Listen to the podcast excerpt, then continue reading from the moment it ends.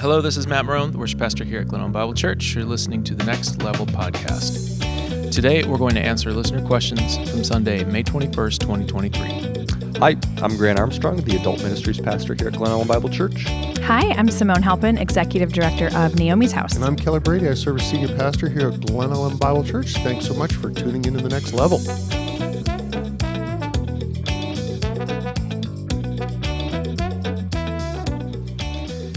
Morning. Grant, I, are you okay that in the script there I changed your title? Yeah, I actually was like, thank goodness. I've been using that title for a while now. I think we ought to be official. Can you say your your your historic title? Uh, well, like, It's hard often to- came out of the mouth as the Gropes Pastor, which was highly unfortunate. it was the Growth and Groups Pastor. And so it just came out the group and gropes pastor. yeah, so no, nothing because of character issues or anything like that. Um, but it, yeah, it just it It's a mouthful. Yeah, messy. So I've The been adult ministries guy. yeah petitioning for Adult Ministries Pastor. Yeah. So yeah, thanks for changing it. All right. It's easy to do when John's gone. Yeah, when John's gone, we're making all types of changes. I'd like to know what else. Yeah. Well, it's a beautiful day. 81 Finally. today. Let's Finally. get out. Yeah. It's going to be hard to sit in the office Man. today and do work. It almost feels like, I hate throwing this out there, it almost feels like we're not going to go back. Oh, I don't No, think we're so. not. No, no. You Yeah, think we're in the clear? Oh, Yeah, we're we- you the think we're 100% in the Oh, clear? we're we crested clear. that hill. The All 10 right. day forecast is looking strong. Yeah, yeah. Yeah. The latest I've ever seen I it wanna believe it. snow in Chicagoland is May 6th. Well, So- yeah. And I always, Yeah. Yeah. every year I say, tell myself, I comfort myself with that. Yeah. Yeah. Yeah, it's it. no, we're close. I mean, no more covering up the gardens. Oh gosh, no. Are, how's your garden growing? I'm so glad you brought it up. It's awesome. God, It- people want I weather take- and garden updates, Yeah. they are Every week. every week. This is the right I can't take too much literally credit for it. Just call know? Kelly Brady. He'll talk to you about. This. I've got things people forever. that text me, how's your garden growing? Yeah, yeah. Ours is, is looking good. Is and, it um, Matt? Is it Matt who's texting you? You know who it's not? Everybody else. How, how is yours? It's awesome. Yeah.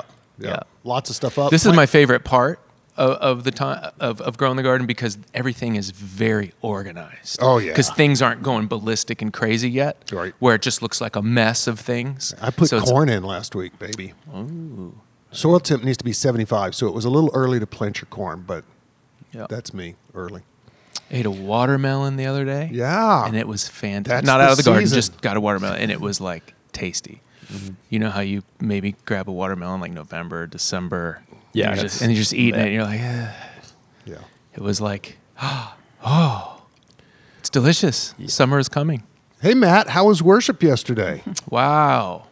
Well, we'll Should get we into just- we'll get into specifics on the first question, but um, yesterday was um, was man, it just. God was moving. Yeah. God was moving, and um, it was confirmed by multiple people in different ways, which was really encouraging uh, for me. So, I'll be um, so. do, you, you want to unpack what happened? I wasn't here, so Yeah, I was just going to remark it. It's interesting that it was such a high watermark for you personally, and for many people that you talk to. I'll I'll be transparent. I felt flat yesterday. I felt flat in the pulpit. oh really? Yeah, and I felt Oh. uh, out of step.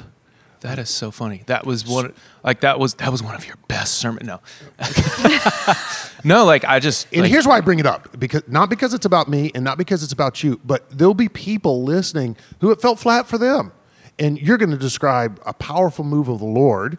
Um, Yep. and but it's we lord willing we'd all go there congregationally together but it, that's not always the case and Yeah. so uh, and frankly i found myself in first service doing what i was told Yeah. matt said and, and pastor kelly will be down front here on the right and so i, I moved into position so Yeah. and, and that's okay Well, I, I didn't know what to. Ex- so I'll give you the play by play. Grant So we here sing. you go We sing Thank the first you. song. First service. First song, and then we go into the second song, which is um, "You've Already Won." It's a Shane and Shane tune, and it's powerful, right? Just powerful song. I know how the story ends. We will be with you again. That's how. That's the bridge. You know, the gist is God's God's got it, right? Yep, yep. And so before, and I do this a lot, like you know, I just have a sense to share something before a song, like, hey, if you've, and it just came out. I wasn't feeling particularly led. It was just like this makes sense to say kind of thing. And hey, if you um, if you're here this morning and you're you're dealing with, with with you're needing some healing, you're dealing with something, and you're looking for physical healing, and let this next song's lyrics just wash over you. Be in prayer, be in you know that kind of thing. And um, as we went through the song, I was dialoguing with God, which that happens a lot. Yeah. Oh yeah. Dual Even though thoughts. I'm singing, I'm Right. playing. You know, Yeah. You're in the moment, but also you're in the moment, but I'm also, and I think that's important actually, just for for lots of folks who come to worship. If you can reserve a little bit of brain space to be a starting to ask God, God, how are you moving? What are you saying? Fully participate. Yeah, you're still fully participating in worship, but you're Uh, also, frankly, that's a part of the participation. yeah, yeah, But it is it's a muscle, uh, Yeah. I think, Yeah. um, and we don't talk about it that much, but it's it's good to exercise it. So, anyways, we're we're leading, we're singing, and I'm talking to God, just like um, because He seems to be saying something. Uh, now, I was explaining this to my kids afterwards because they had a ton of questions. Um, some people hear God's audible voice, just like you're hearing my voice talk right now. Uh, I don't. Some people do. Some people hear God's voice internally in their in their head, um, as like a you know. But it's it's an audible voice, but it's internal. I don't hear it that way. Some people do. Some people just get a massive uh, sense Impression. impression. That's more in my camp. Uh, I, I talk about it. It feels like to ignore it feels like there is an instrument out of tune in the band. You to know? ignore it is it feels as though you're saying no to God. I'm not doing what you're telling me. Right, right. And it just it won't go away and it's just constantly there. And so that's what was happening while we were singing the song. And uh, I felt uh, moved to call people that, that somebody specifically in our congregation uh, was going to receive healing. Yes, a person. An individual. Yes. And I actually was thinking about a specific person. Okay. Uh-huh. But but I was also open to sometimes God does that, and I've that's happened We've before, missed it, yeah. and I've missed it. But it it was for someone else though, hmm. Yeah, which sure. was mm-hmm. which is really cool, you know. And so so this whole song, I'm I'm doing some risk assessment, Risk you know, reward, right? like- How weird am I going to be? and where exactly. And where I landed was okay. Uh, the worst thing that's going to happen is people are going to get prayed for. Right. you know? And and it's just it, and, and and then i assessed the band and was like i can step off this platform and the band will be fine. Yeah. the band will play the song. It'll happen. It'll be sweet. No problem there. So okay all right. Uh, so i after that song i shared hey um, i i sense a word from the lord i, I sense um, that somebody here is looking for healing one and two is maybe going to be healed um, and so I don't know the scope of it, but that's that was the word. So and then um, you you also said uh, you- oh, I said I have participated Yeah. in healing before. I have participated in that process that gift. where somebody received immediate healing, Hmm. and so and and I, f- I feel like I need to participate in that again. I feel like that's the call the for the yeah, moment. Yep. And so um, Then so you then you gave instruction. I'm going to step down. I'm gonna step down. I'll meet you at the Yep. at the bottom of the platform. yeah, yeah, and And uh, you started giving instructions to other staff. And Kelly will stand over here. Yeah. Well, I loved I- it. that was a last minute thing because I thought, Yeah. what if like ten people come? Right. You know, like and okay. several did, Yeah, which is great. and that was awesome. I loved it. I loved that. And then so a few, so a few things happened after that. The person did come forward who I was thinking, so that was really sweet. Um, and later on, here's the kicker. Later on, her husband shared that uh, sometime in the morning on their way to church or whatever, he had the thought, wouldn't it be cool if during worship we prayed for healing? Wow. We've never done that. In, since I've been here, we've never just Yeah, stopped in- in worship. the- we do at the I end of it- service. I did it once or twice before you were on staff. But in the seven years you've been here, I've never seen you say. I've never just stopped and been an like, I'm coming that. down, and Right. yeah, no. Wow. Uh, so So you he- were playing yes, the guitar. and put it down. yes, Okay. Yeah. Wow. And so, and, and so, hearing this person say that was like, oh my gosh, Mm-hmm. wow. Um, also, other people came around and prayed Mm. after the service for the same thing. That that person came up after the services and said, "I I have felt some relief." And so, one of the things we learned, we went to a conference on healing and Healing prayer. uh, healing prayer, and learned about the process of it. And one of the things that they taught us was, you know, sometimes you do receive, someone does receive healing, but but don't stop there. Uh, if uh, ask questions after you've prayed. How are you feeling? Do you feel any relief? If they do, if they have, but it's not like I'm 100% healed, then pray again. Yeah. And keep going down, Wow. keep repeating that mm-hmm. process. So we did the after the service as well. Other people came came along and did it. Beautiful. And then another man came up to me after the service and said, "You know what? I, when I came in this morning, I looked up and saw you and thought, I think I'm supposed to pray for him and his family for mm. healing prayer."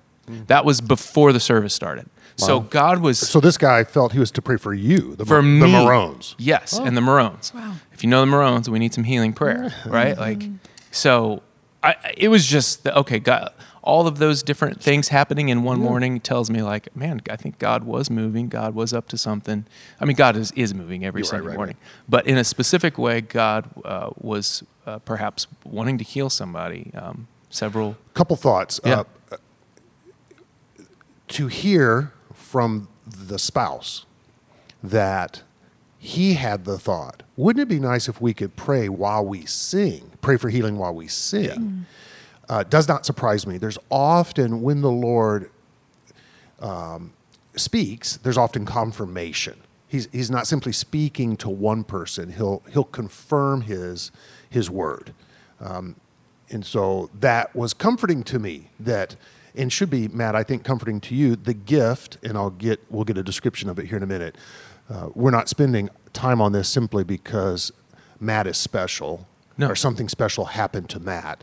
This is an exercise of the the uh, the will of God and the the gifts of the Spirit as designed for His church. That's why we want to spend time on it, and we'll we'll nuance it here in Scripture in a minute.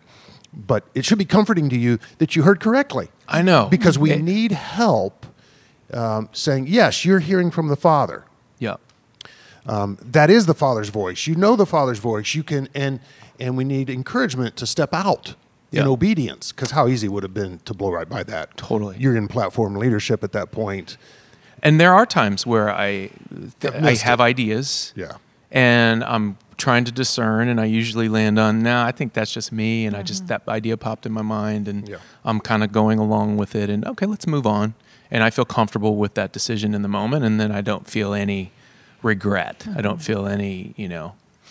Um, there have been times where, and I think that's part of the learning process of learning how to hear from God. There are times where I just go, no, that's for me, and and it stays with me mm-hmm. Half the day. Like, oh, you should have, you should have, you should have, and it's just, I think it's just a learning process of how we hear from God and and determine if it's from the Spirit or if it's, you know, yeah absolutely it's a learning process which means you're going to fail you're going to miss it at some Yeah, point totally. yeah But it's fairly low risk, right? Like I like yeah the worst thing that's going to happen Right. that was brilliant I, and I think it, Is- it can right. feel scary. I mean, especially when you're on the platform leading, can feel scary of like, what, what if I do and it doesn't happen? But um, I loved that the man walked in, and this is, you know, when when as congregants show up here, it's not just the folks on the platform doing ministry. Apparently, this man walked into the building, and the Lord spoke to him. You're a part of the ministry effort this morning. Would you pr- pray for the Marron family? Yeah. And, and frankly, we average about 700 in attendance on a Sunday. All 700 of us should show up ready to minister, to to receive and to bless others. Yeah.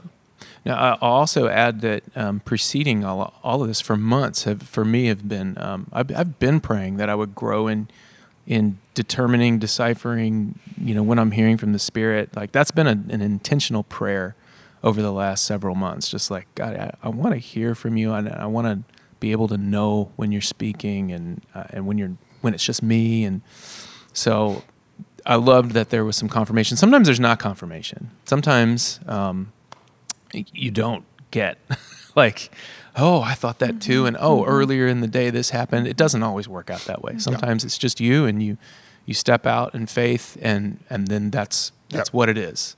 It's so sweet when a couple months later you find out that someone was healed or Yeah. someone th- X Y Z did happen, and you know, but it doesn't always work out that way. So, so the first question is about that. I'll read it. Yeah, okay, it's great. it's a great question. What did Matt mean that he, quote, felt God telling him that someone was to be healed, close quote? Does God tell one person that another is to be healed? Isn't that open to all types of abuse? Also, did he say that he has healed people before? Yeah. Yeah. So um, I, I think we, we've we've talked about a lot of this just in, in setting all of this up. So yes, uh, I did. I have participated in healing.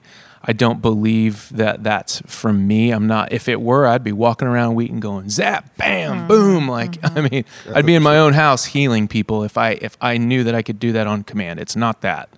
It's just that. It's it, um, the the the way it's written in the New Testament is that, that there are gifts of healings given. Yeah.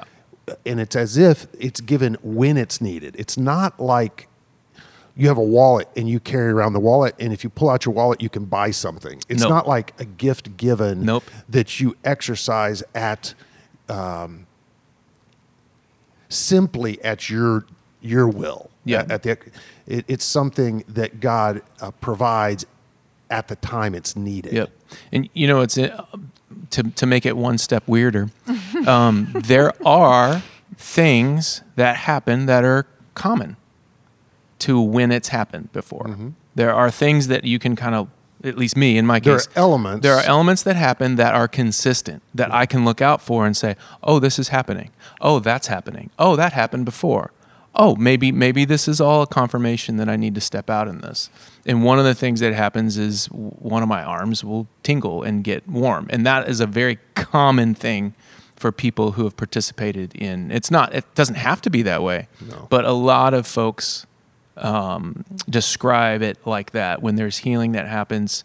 Um, Okay, and so there's warmth, there's ha- arms tingling. Uh, the people who receive healing sometimes say that they've felt a warmth. Um, that that doesn't happen all the time, but it can happen. In my case, that's a similarity. okay, and I'm wanting right now to address the person that says Matt just lost his mind. Yeah, All right, totally. so there is no biblical that I can think of description of tingly hands and arms. Nope. So I realize uh, that because we're scripture-based people, that we need to be careful. And I, you Yeah. qualified it. You said uh, to exercise a gift of healing given by God does not require the experience of tingly hands. no, nope. You're saying that you have experienced that before. Yes. Yeah. So, so secondly, I want to say that we shouldn't be surprised that physical manifestations would accompany physical healing. Rest assured that when um, um, Jesus healed somebody, uh, that Jesus was physically affected. He actually said once, I felt power go out of my body. Yeah. So he physically felt something as he was healing somebody. And all you're saying is, I physically feel something Yep. when God is ready to bless someone physically. Has Sometimes. and- yes, sometimes. Yeah. Not all the time. Yeah. And thirdly, I would say, is this helpful? All right. Thirdly, thirdly, I would say that you're not the only weirdo that report, and I mean that tongue in cheek. You're not the only. I've never felt the tingly hand sensation, and I have uh, known the joy of God um, working through me to heal somebody. Yeah. But you're not the only person in the history of the church to report the tingly hand experience. Yes. There Yes. are written records of similar. Yep. But again, um, this is like if you came up to me on Sunday and said, "Would you pray, please pray for my healing?" Yep. A- absolutely. Right. You don't need the tingly hand experience. No, no, hundred percent no. Well, and that's what I want to get into. I want to get into God's word. We're actually told to pray for each other's healing. yes. So, um, no, I just had a an old man moment. I forgot what I was going to say. Well, I was just going to address the middle part. Yeah, keep where, you know, um, isn't that open to all types of abuse? Uh, absolutely, sure. You could use Yes. that as a, an abusive power, as a you you could Manipulate, coerce. totally. I Because mean, the room is full on Sunday morning of people needing healing. yes, I mean, and and people suffering and enduring and Yep. persevering. I mean, why not me? I, I've got a scheduled surgery for June, but I didn't have a sense that I was the one to be paid, prayed for. Yeah. So there are a lot of people suffering. Yep.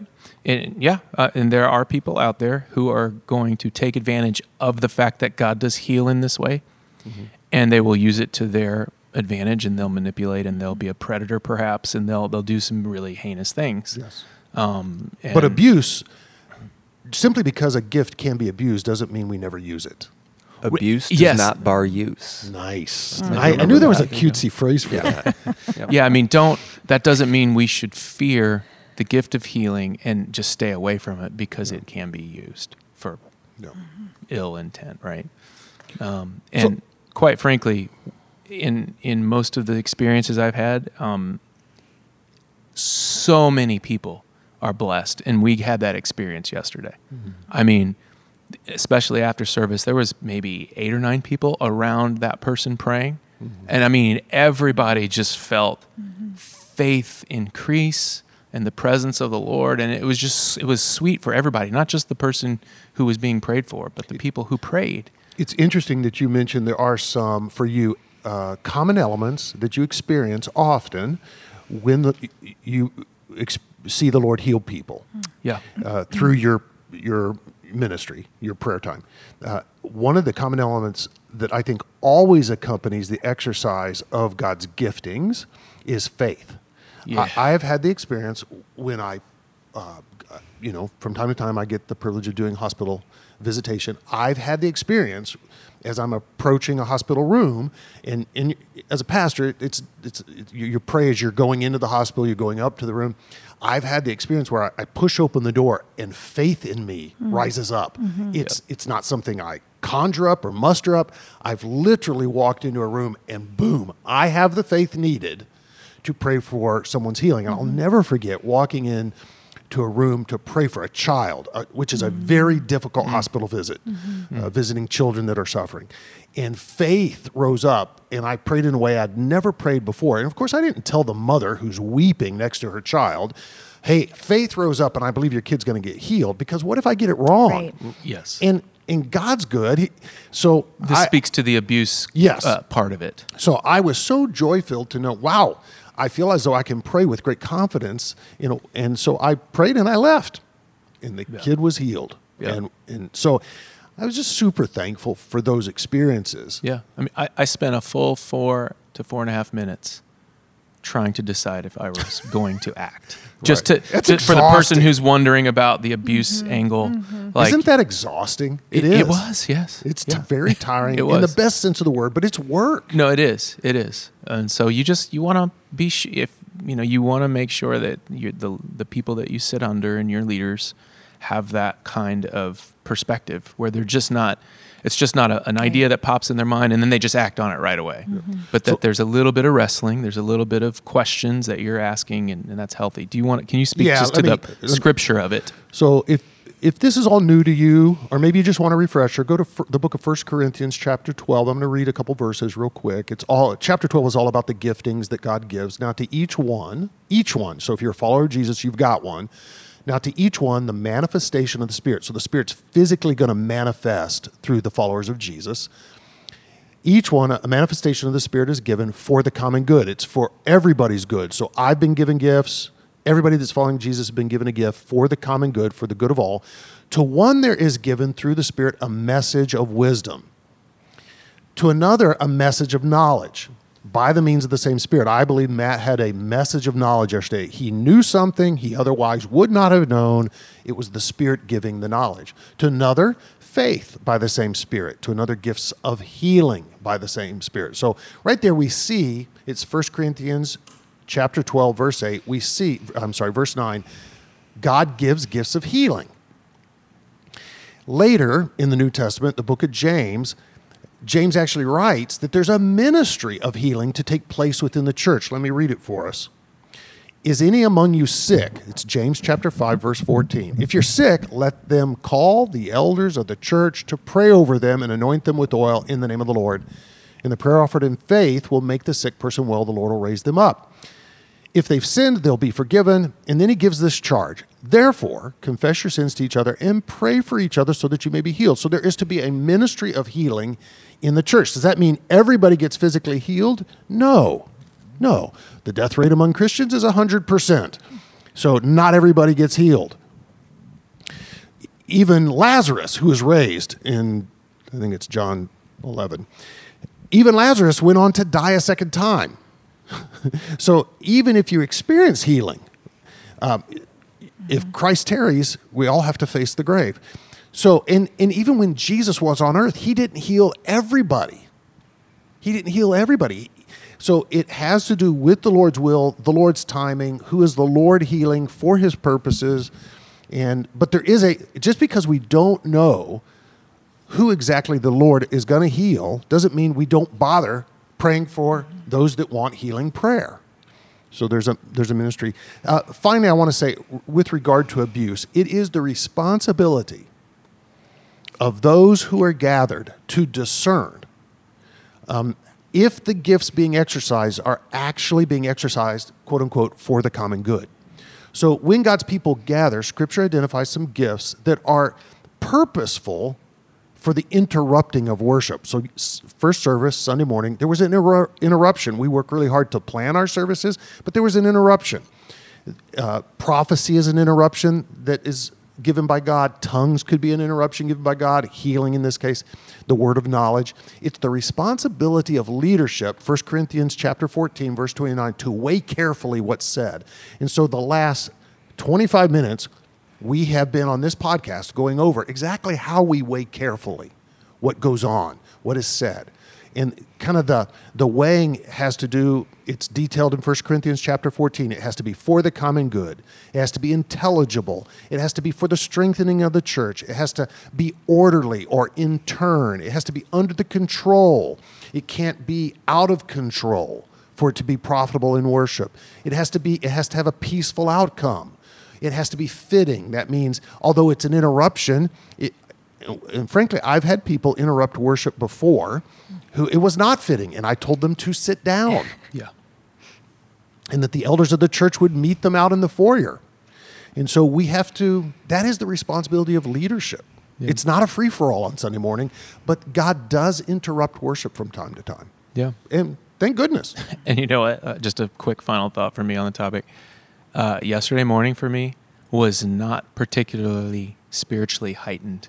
Like, it was a little harder to get up. I was a little more. I wasn't like in a bad mood, but you know, it was kind of like, okay, here we go. You know, and just, like I said, I was flat. Thank goodness God's not limited you, by my flat. Right, right, right. But I, I did all the things I typically do on a Sunday morning, and just tried to stay faithful with those things. And and then, man, God just seemed to have shown up really powerfully. So, so Grant, how was Poplar Creek? It was awesome.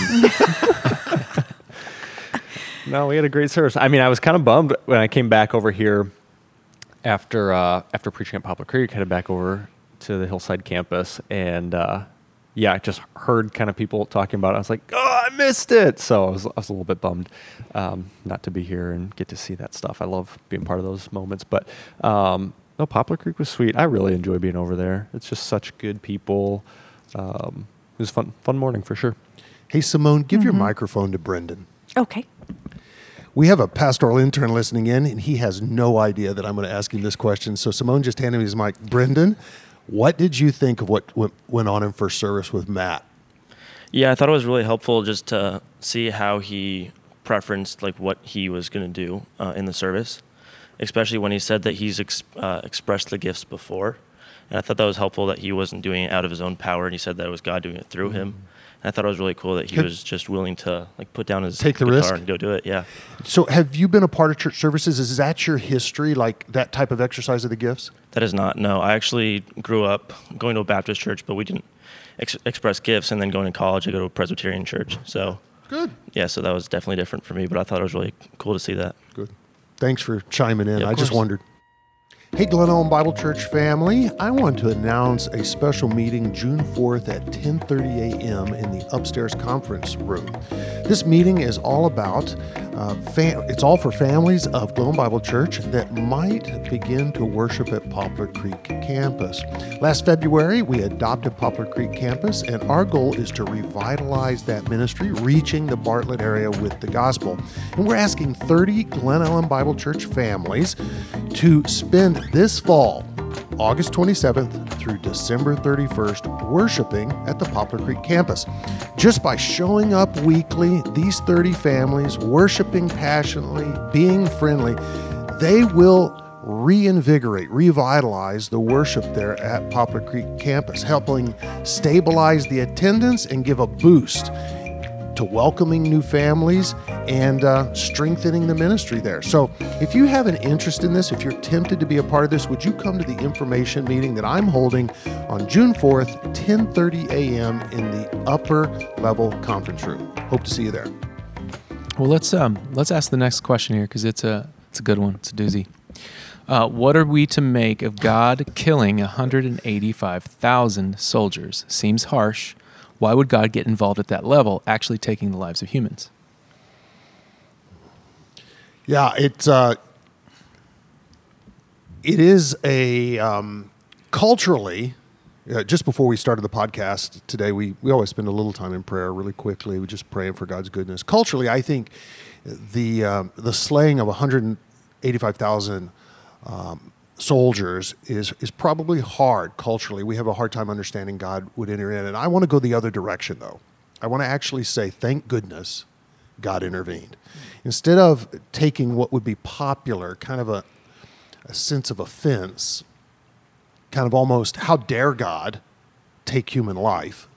And that's my sense. Maybe y'all don't have that sense, but, uh, and I, I'm not pro war by any wars is horrible, but I actually think God acted to to save life in this case. So here's what I would say. I'd say re- let's remember God is creator and God is sustainer. If you're listening to the podcast, God woke you up and he's sustaining you every breath you take is a mercy of God and a part of God's work. But he's also judge. It is as in in his judgment, that's exactly the level we want God to be working. We want someone who's perfectly righteous, perfectly good, and fair to operate in our world in just this way. We want a perfectly righteous, perfectly good, perfectly fair God to intervene. We should actually celebrate what's written in Isaiah 37 that God intervened, stopping a you know, a megalomaniac, basically, Sennacherib, from attacking his people. God intervened and changed the course of history. We should actually praise God for this intervention rather than taking what is so common in our culture, the, the posture of how dare God. Yeah, I think that's um, an important piece. That it, it is. It's certainly hard to wrestle with, right? Um, we want all things to just be nice, and I, you know, compassionate love. I have that instinct. Um, but yeah, even as you're talking, thinking about the amount of life. I don't know how many Israelites were in Jerusalem. Like how Interesting. Yeah. you know uh, how many people were actually saved Yeah. by the intervention that it drove um, the army away and uh, i mean this is maybe harsh a little bit um, but those were soldiers right they they opted into this element they were there to battle um, and so there's there's a part of their volition in the process Yeah, Grant, but it's hardly a fair fight. The angel of the Lord shows up, which is a whole other issue and a question later. yeah It's hardly a fair fight. You know, what's, and I get that. It was not a fair fight when the angel, when you're battling. Careful who you pick a fight with, I think is the, yeah i mean sennacherib he he calls god out he does. right it like He says your God will not deliver you. Yes, he's boasting. He he profanes God's profanes Well, and, God's he, name, and he's trying to convince a believer in God the to To not unbelief. believe. So he's not Right. just talking s- trash on God, but he's trying to move somebody away from God. yes, and this has been a historic issue, right? The, the Assyrians are um, continually kind of uh, clashing with uh, the the belief in God, trying to overtake and and whatnot. So. Um, this wasn't God's first reaction necessarily. I think he's been very patient with both Israel and Assyria. Um, so yeah, it's it's hard, um, but I also think God is uh, seeing what is the the highest benefit, the best good for humanity, um, and in a broken system, that doesn't always mean that everything just feels nice moving forward. Yeah.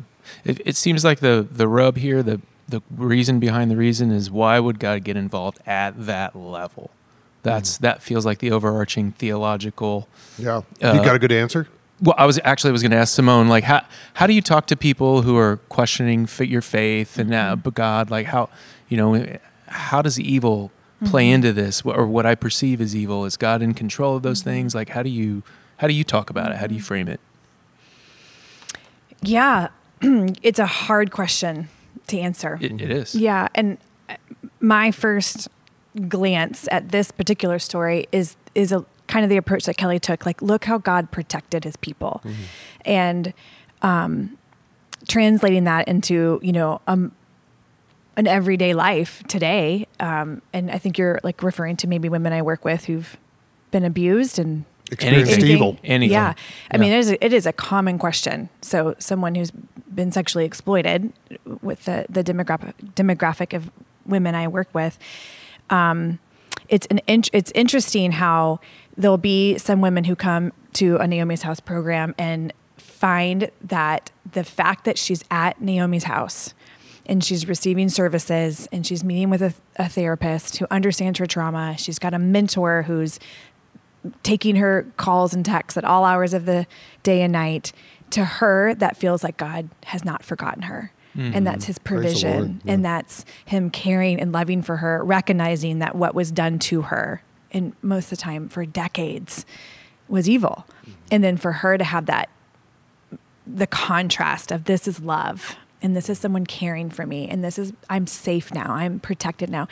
Um, I don't, I wish I could explain why and how there's a difference between someone with that mindset versus other women who come and they sit with us and they'll say, Where was God? I feel so forgotten and so abandoned.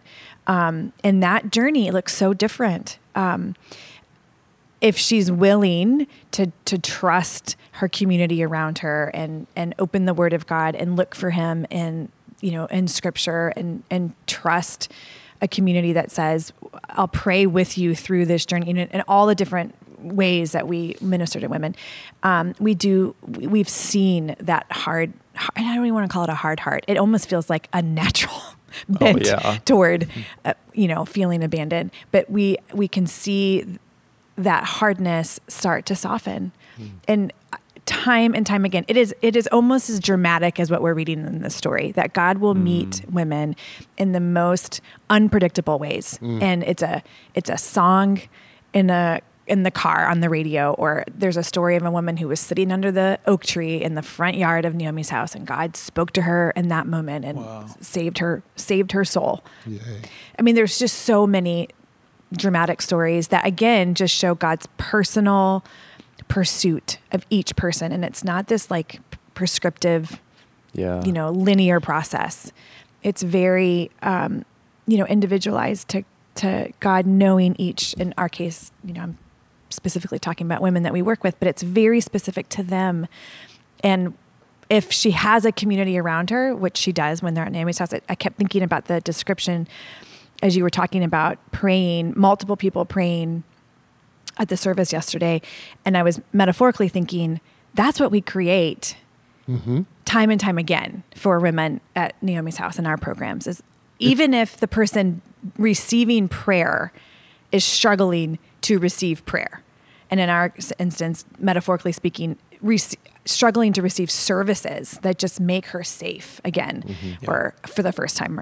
Um, if she just trusts that the community around her, trusts that those are who are, pray- it's almost like we're filling in the gaps for her and her faith. It's just this picture of corporate The church. The church. The pillar and foundation Yeah. of truth in the world. Yeah. Yeah. To so quote it Paul. Totally. So it's not. Um, it's a hard road. Well, it's to answer you know, your question. Yeah. And God never it reminds me of the story Mm-hmm. of Joseph. God never t- told Joseph to pretend he hadn't experienced Mm-hmm. evil. He said, "No." And Joseph's own words were, "What you meant for evil, God Yeah. meant for good. God worked good out of this hell Mm-hmm. that you, my brothers, have put me in." Yeah. And so the women of Naomi's house, or those who are listening who've experienced hell, Mm-hmm. God's not calling us to pretend. He's calling us to see in Christ his care for us, Mm-hmm. and in the church, the, the hands and feet of Christ. And by no means is the church perfect, but Yeah. You know, I also want to be careful about now. God, I think I start by saying God always brings good out of the situations He's working in because He is good. He is holy. So there's that. But I want to be careful about always playing a numbers game. like, well, there's 185,000 soldiers, but who knows how many people were saved through it because mm-hmm. God has off, often Yeah. He goes after uh, the one. goes after less mm-hmm. at the mm-hmm. expense of more. And Yeah. so it's not always just what we perceive as a, but what you can be assured of, right, is that his reasoning is always good.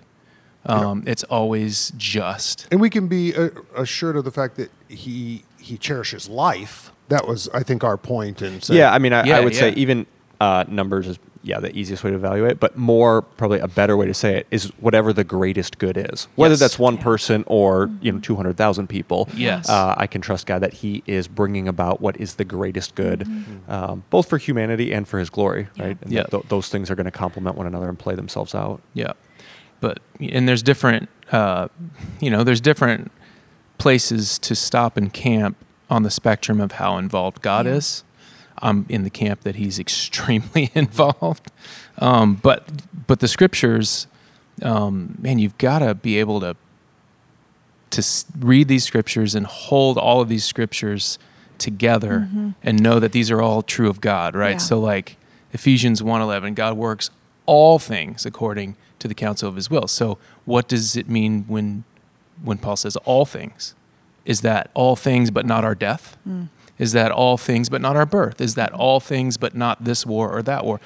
I take all things to mean as everything. Mm-hmm. All things that transpire on the earth. Mm-hmm. Um, Even the evil, especially the evil. Yeah. yeah, and that's at first that seems like, well, what are we puppets and yada yada yada. But but as you get to know the heart of God more, I think it becomes a comforting feeling to know that He's in control of all of those things.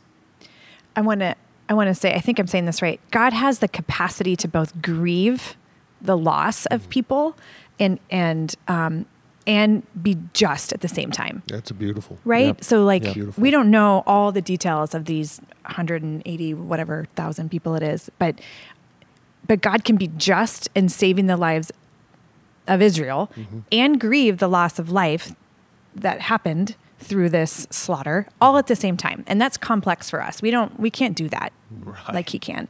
So there's a, an element of trusting God's character and how he can be both compassionate and just and grieve and faithful all at once. Yeah. And just for those that might be wondering, why does he fight for e- Israel and not Sennacherib? Uh, Because his plan of redemption in the world globally comes through Israel. That's right. So he's preserving Israel to bring the Messiah through whom all the peoples, nations, and tribes, languages will be saved. Yeah. So, kind of against all odds too. It's it's not like Israel's a superpower and he's like Totally. you know stacking the team there. Right. Uh, they were. I mean, they're the you- run to the litter. Yeah, you There are used the analogy David nations. Goliath before, Yeah. and that quite literally is Israel. Like You're right. The fact that they still exist is kind of Is beyond reason. apologetic. Yeah, they Yeah. they should not. Um, Well, when's the last time you spoke to an Assyrian? Right.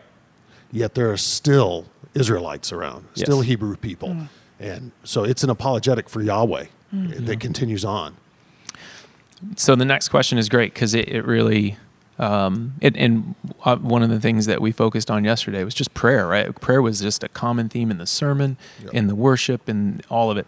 Um, so the next question what do we do when our prayers aren't answered? I believe prayer is ordained by god but why would god ordain prayer and then not answer it? So, what do we do when our prayers are not answered? Um, we persevere. And, and Jesus taught a parable on the value of perseverance. Is it Luke 18? The persistent widow who's praying for justice. And, um, and so we persevere. Uh, perseverance is an important part of following after Christ. In this world, you will have trouble. Jesus said so. We got to persevere. Um, uh, a friend of our, mine, a missionary with our church, uh, Imboligihi, he's a Congolese man. Um, he said, "Pray until something happens. Pray until something changes. Pray, You know, he's you know press through in prayer." Uh, why might our prayers not be answered? And there's any a number of reasons for that. Um, our prayers might not be answered uh, because we lack faith. Uh, in in the book of James, we're encouraged in chapter one of James to pray for wisdom, um, but we're also told that if we're double-minded, that means that means if we if we have doubt about whether or not He's good and will give us wisdom, then we'll not receive anything. And so faith is needed. And so in prayer, one of the things I often pray for is, Lord, give me faith. Give me faith to believe you're good. Um, so a lack of faith, faith is required for prayer. Now, I'll be honest with you, very little faith is needed. Mustard seed size faith is, is all that's needed to see mountains move. A mustard seed is a tiny amount of faith. It's a tiny seed. So um, while faith is needed, very little faith is needed. And we can pray. God is the giver of faith. He's actually the one that gives us faith. And so we can pray and ask for more faith. Um, in fact, I would. We should all be praying for more faith so that we can live more faithfully.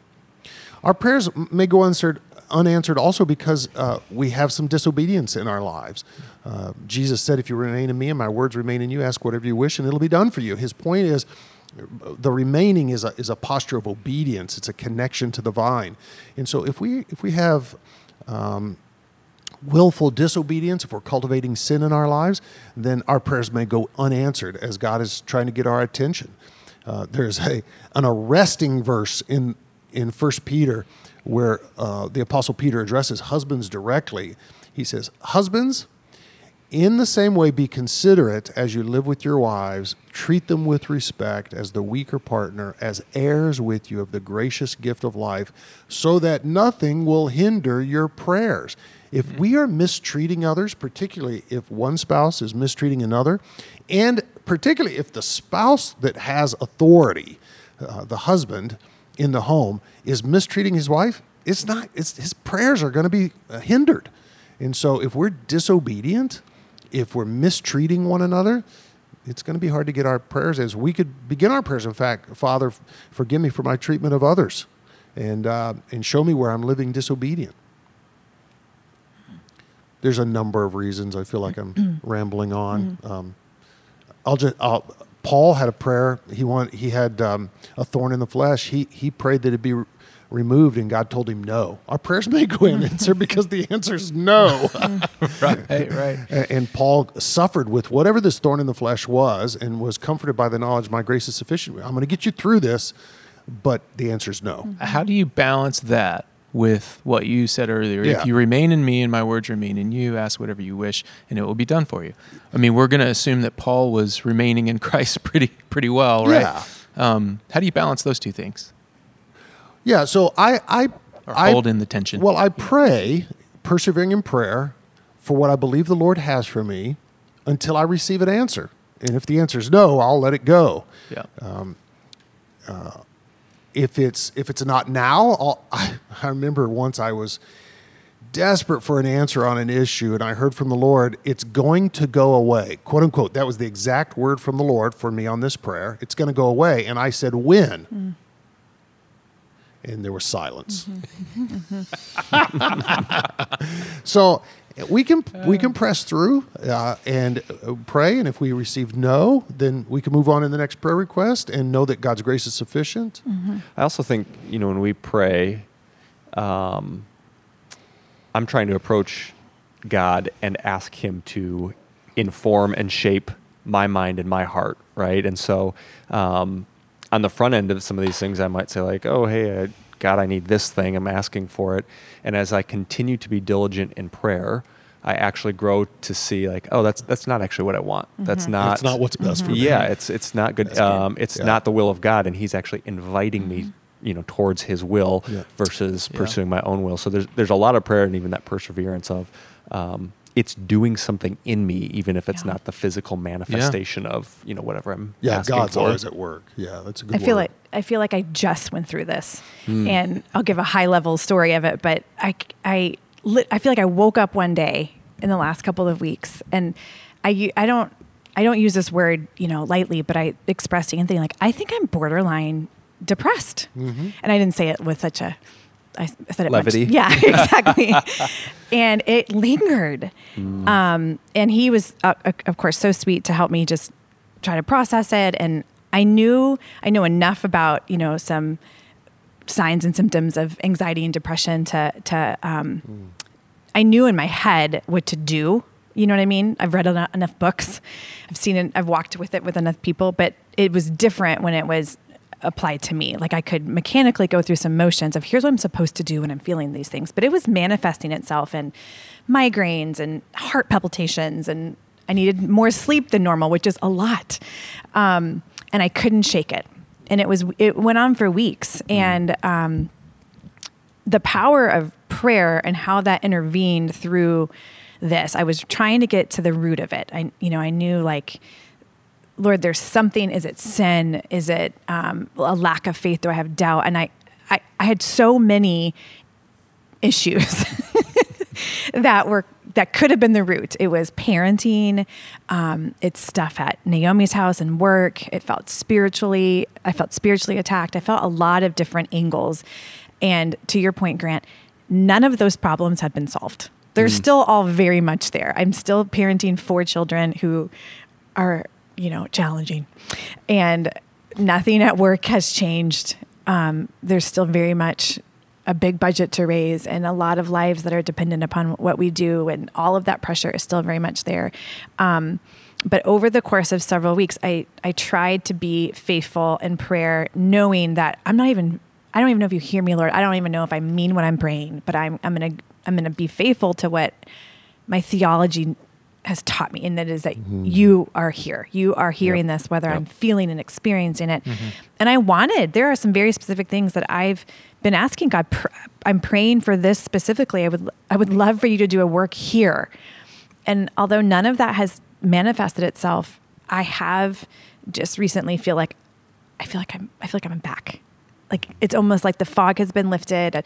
I met with my therapist. I confessed to anthony and my best friend in texas knows all these details i mean there's very few people who know everything but i you know there was a couple of spiritual disciplines i knew to do which was confession get professional help Yeah. um, be in the word every day praying when i'm not feeling like it and I'm just so thankful that it was seasonal for me. It wasn't a long, I mean, it was long enough, but you know, um, and nothing circumstantially has changed. Although I have seen God's faithfulness in a lot of those areas. Um, and there's one particular thing that every time I pray, God, would you do something specifically here? And to your point, Kelly, I think you kind of said this.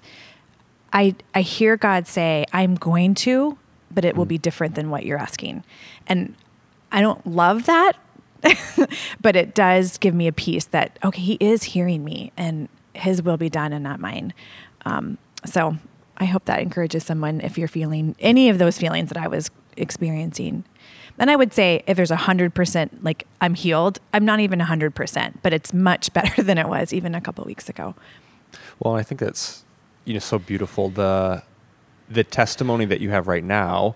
Um, but moving forward in life, you don't know what trials you're going Right. to face again, right? Right. But you can look back on this and remember, like, oh Mhm. yeah, God was faithful then Yeah. when it was a dark season. Um, he was still there, whether or not I felt it, whether or not I was conscious of it.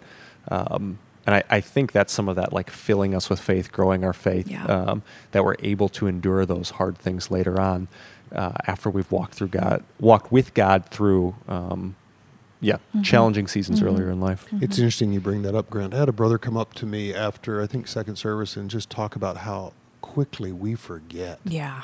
our Yep. answers to prayer and how good God has been. That was actually one of the things I included in my sermon yesterday. I've been trying to uh, add application, kind of like as I go, not just save it all for the end. Yeah. Um, and I encourage people, you know, number one, try to just write down your prayers, even if it's just a sentence. But then uh, take time to regularly pause, look back at those, and share with the people around you. What what has God done? How is He Mm. working in your life? How has He answered those prayers? Because it tethers us to that truth that, Yeah. that God is at work, that He's sovereign, that He's bigger. He actually keeps his prayer requests and the miracles. He has a list of miracles, basically, that God has done on his phone. Wow. And he can rehearse them at any point that bolsters his faith. And Sherry and I have a journal that we write in for our marriage that we can go back and see how good God has been. Mm, that's, That's awesome. cool. That's cool. We All right. do, we, we forget. All right, go yeah, ahead. let's go to the next one. Um, who is the angel of the Lord? Who is it that God? who is it that does God's killing? Not that I have trouble with God taking lives, but I find myself asking how it works exactly. I, uh, I don't know that we know how it works exactly. I just like the part. I don't have trouble with God taking lives. it's different than the other person who. Uh, Right, Oh, has totally. trouble with We're it. all in different places, right? Right, right.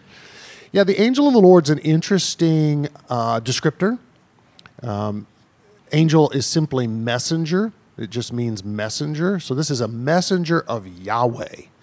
which is a unique distinction in Old Testament literature. Interestingly, uh, the angel of the Lord, to my knowledge, does not occur in the New Testament. So after the incarnation of God in Jesus, there's no more uh, showing up of the angel of the Lord, which is interesting to me. Many, many people believe that the angel of the Lord is a pre incarnate Christ. Mm-hmm. It's an appearance of the Son before the Son was born to Mary and became a man. Now, we can't say that with clarity, uh, certainty, um, but there are some elements of the angel of the Lord's work that make us think of the Trinitarian relationship between the Father and the Son. For example, uh, Yahweh tells Moses uh, that this angel will lead them, saying, My name is in him. So it's it's this is a different angel. It's a different messenger, categorically different angel, uh, and it's an angel of Yahweh. So it suffice it to say that it's a complex being. It, it's not a straightforward angel. It's a complex being, and we can't say for certain that it's a pre-incarnation of Christ, uh, but it. There are many that, that think that. So I don't know. Y'all got any? I don't know. I mean, it, it makes me think of um, Exodus 12, right, where the angel of death, I think Mhm. is how it's classified in, Yeah. um, goes through Egypt. Um, yeah, it's it's a little bit vexing, honestly. Yeah. Um, Yeah, Interesting that there is an angel of death. You that's fascinating. I hadn't thought about that. Who takes the firstborn of all whose homes were not marked with the blood of the lamb in the tenth plague on Egypt. So there's an angel of death. I wonder why the angel of death wasn't sent to deal with Sennacherib's army. It's the angel of the Lord. So I wonder if it was. Well, don't you think they'd say it? They're, they'd already distinguished. I don't know. Yeah, I don't have know. all kinds of different names for God, maybe. Yeah. All right, last one. God protected Judah from invasion by the Assyrians, but God did not protect Israel from the Assyrians. Why? I think it's just a matter. So, so the Assyrians had invaded the the northern kingdom of Israel and deported them in 722 BC. Uh, we're fast approaching in Isaiah's narrative. In fact, this week we're going to be uh, post destruction of Jerusalem. Isaiah 40 is a Yep. is, is a new section. Matt and I will preach. As Uh, a, a pastor, I'm just kind of grateful for that. Somebody's been preaching a fair bit through these. yeah, I'm excited to be We're done with the judgment. No, we're climbing out of the hole. Um, uh, so, yeah. So the Assyrians invaded the northern kingdom of Israel, deported them. God protects Judah from Assyrian invasion, turning Sennacherib back. But that's really not God's not done with Judah. Judah is judged later. There's a Babylonian invasion that takes place. It's 120 some odd years later. Yeah. And, And- the process is terrible. It's painful, you mean? The siege Yes. is terrible. Brutal. Bru- historically known, um, extra biblical Yeah. writings on just the suffering of Jerusalem. And so, and then the people of Judah are deported. King Nebuchadnezzar destroys, burns the temple. So for me, the question, why did he protect Judah against the Assyrians and not the northern kingdom of Israel? It's really just a matter of timing. When is God's judgment, judgment going to come against these people for the sins they've cultivated? And, and it's, it's Yeah. going to happen. Yeah. Yeah, I mean both uh, both Israel and Judah broke quite a bit of the Mosaic covenant. Yeah. And there were curses and blessings to be had through that It's a, covenant. it's a basic arithmetic. If this, then do then right. that. And so, yeah, it, like you said, it wasn't a question of if, but But when. But when. And, and so Judah does fall. And you know, God acts um, through prayer. You talked about it yesterday in your sermon. Mm-hmm. Um, you know, with different kings um, in Jerusalem, and you know, they display different measures of and levels of faith, and and there are you know curses and blessings in in that as well. Mm-hmm. Um, but ultimately, uh, you didn't get into it in your sermon, but Grant did better uh, at it. So you're at PCC this week. Yeah, you so- should make sure to listen to Grant's sermon. Oh, cool, yeah. he did more of the history of Hezekiah's reign than I did. yeah, because you left it off at you know Hezekiah prayed, it ended up well. Well, Hezekiah, the end of his story well. doesn't finish well. Right. Right. So Yeah, it's kind of a downer. yeah, yeah. But okay, here's uh, I was actually thinking about it this morning. Again, just reflecting on that, it's so encouraging to me that Hezekiah is still remembered. Is it Second Kings? Yes, 18. Yeah, he's still remembered as this great king who loved God, and which part of me is like, oh, how bad were these kings if this guy was the top? But um, yeah, he's still basically um, given some credit or saying like, hey, this is character to to emulate, even though he stumbled at the finish line. Yeah. Now, I hope I don't stumble at the finish line. I Oh, really totally. desperately do not want to do that. Um, but the humanity included there, that God's love, certainly God was aware that was going to happen, and He was able to continue to work in His life. It wasn't like He was just discarded because He was going to Yeah. mess up and sin or whatever. Yeah. Um, I, I do find some encouragement yeah. in that. One of the hardest tensions that I find to hold in the Bible is David. Yeah. and, and and when I when I hear God talk about like how much He loves David and how David is, you know, after His heart, and it- it's hard to hold in that David was a mess. Wow. Yeah. he a did some terrible things. None of us, yeah, would want David as our dad. No, it, it- but at the same time, it's encouraging Yeah. Yeah. that God can love someone like that. That means He certainly can love me. Yeah. Like, And ultimately, it's not about David or Hezekiah. It's about uh, God, Yeah. the Father, yes, right, and and His mercy. So yeah. Just have one quick question. You made me think of it. Any any thoughts on Tim Keller and his passing? Talk about finishing Oh, well. it hurts. I know it's probably a whole other podcast. I'm so but thankful for Tim Yeah, Keller. yeah. Mm-hmm. It- he did run a good race. Yeah, I was going to say I, I do hope. I mean, the grieving very appropriate in Mm-hmm. the in the Christian community because he's so influential. But I hope we celebrate running the race well. Yeah. You know, looking as, as a younger pastor, looking at so many of the pastors that I kind of looked up to, or we studied in in seminary, undergrad. Um, these guys who are heavily influential. Um, just kind of burn out and fail, and you know it's it can be discouraging. So to see someone live a long Mm-hmm. life that was faithful to Christ the entire time and you know I don't anticipate any Not sort of perfect. like right Yeah. but I don't anticipate any sort of like posthumous you Like know, Ravi sin re- Zacharias. right exactly Yeah. these revelations of sin what- Painful. you're- Yeah. so I I hope we celebrate that that like it is Mm-hmm. possible to run the race well and that is the goal and, And there's not- more than just like oh anyone with power Mm-hmm. abuses it and is hiding horrible And sin. not just that, but it's possible to run the race well and be preaching the gospel in New York City. Yeah. In Yes. Manhattan. He was So- in Manhattan, right? You're right. I mean, For it's not like he was in, years. you know, Dodge City, Kansas. Yeah. Right, right. I mean, wow. He was in the heart of of the, opposition. Mm-hmm. of the uh, mm-hmm. yes, and and really he, the Lord through him and his apologetics grew a ginormous church with lots of baptisms in a and just a powerful 34 years in downtown Manhattan. I for what it's worth. Uh, the story that sticks out to me is Keller would talk about when he was a young preacher vomiting on Saturday Yeah. nights yeah, yeah, yeah. From yeah. anxiety. from anxiety about having to preach the next day. oh gosh there's hope yet Yeah. So, you know, you watch him on all the videos that are circulating, Mm. uh, and he is so well spoken and at ease with who he is, Mm-hmm. um, and at because of who what Christ has done is just to really. Yeah. His Tim, ability. his name's Tim Keller. If the listener, if you're unfamiliar with him, His ability to say hard things in ways that they can be Yeah. received. So simplified. It was just, I, I don't know, I don't know his equal in my lifetime. yeah, yeah, it's a loss for the church. Uh, but you know, in his death, his work will be elevated, and he has good things to say about reaching the American public in Yeah. a in a post Christian era. I'm glad that some of his final words were, you know, talking about that he was ready to see Jesus because not too long ago he was saying, "Man, I, I thought I was going to have more time."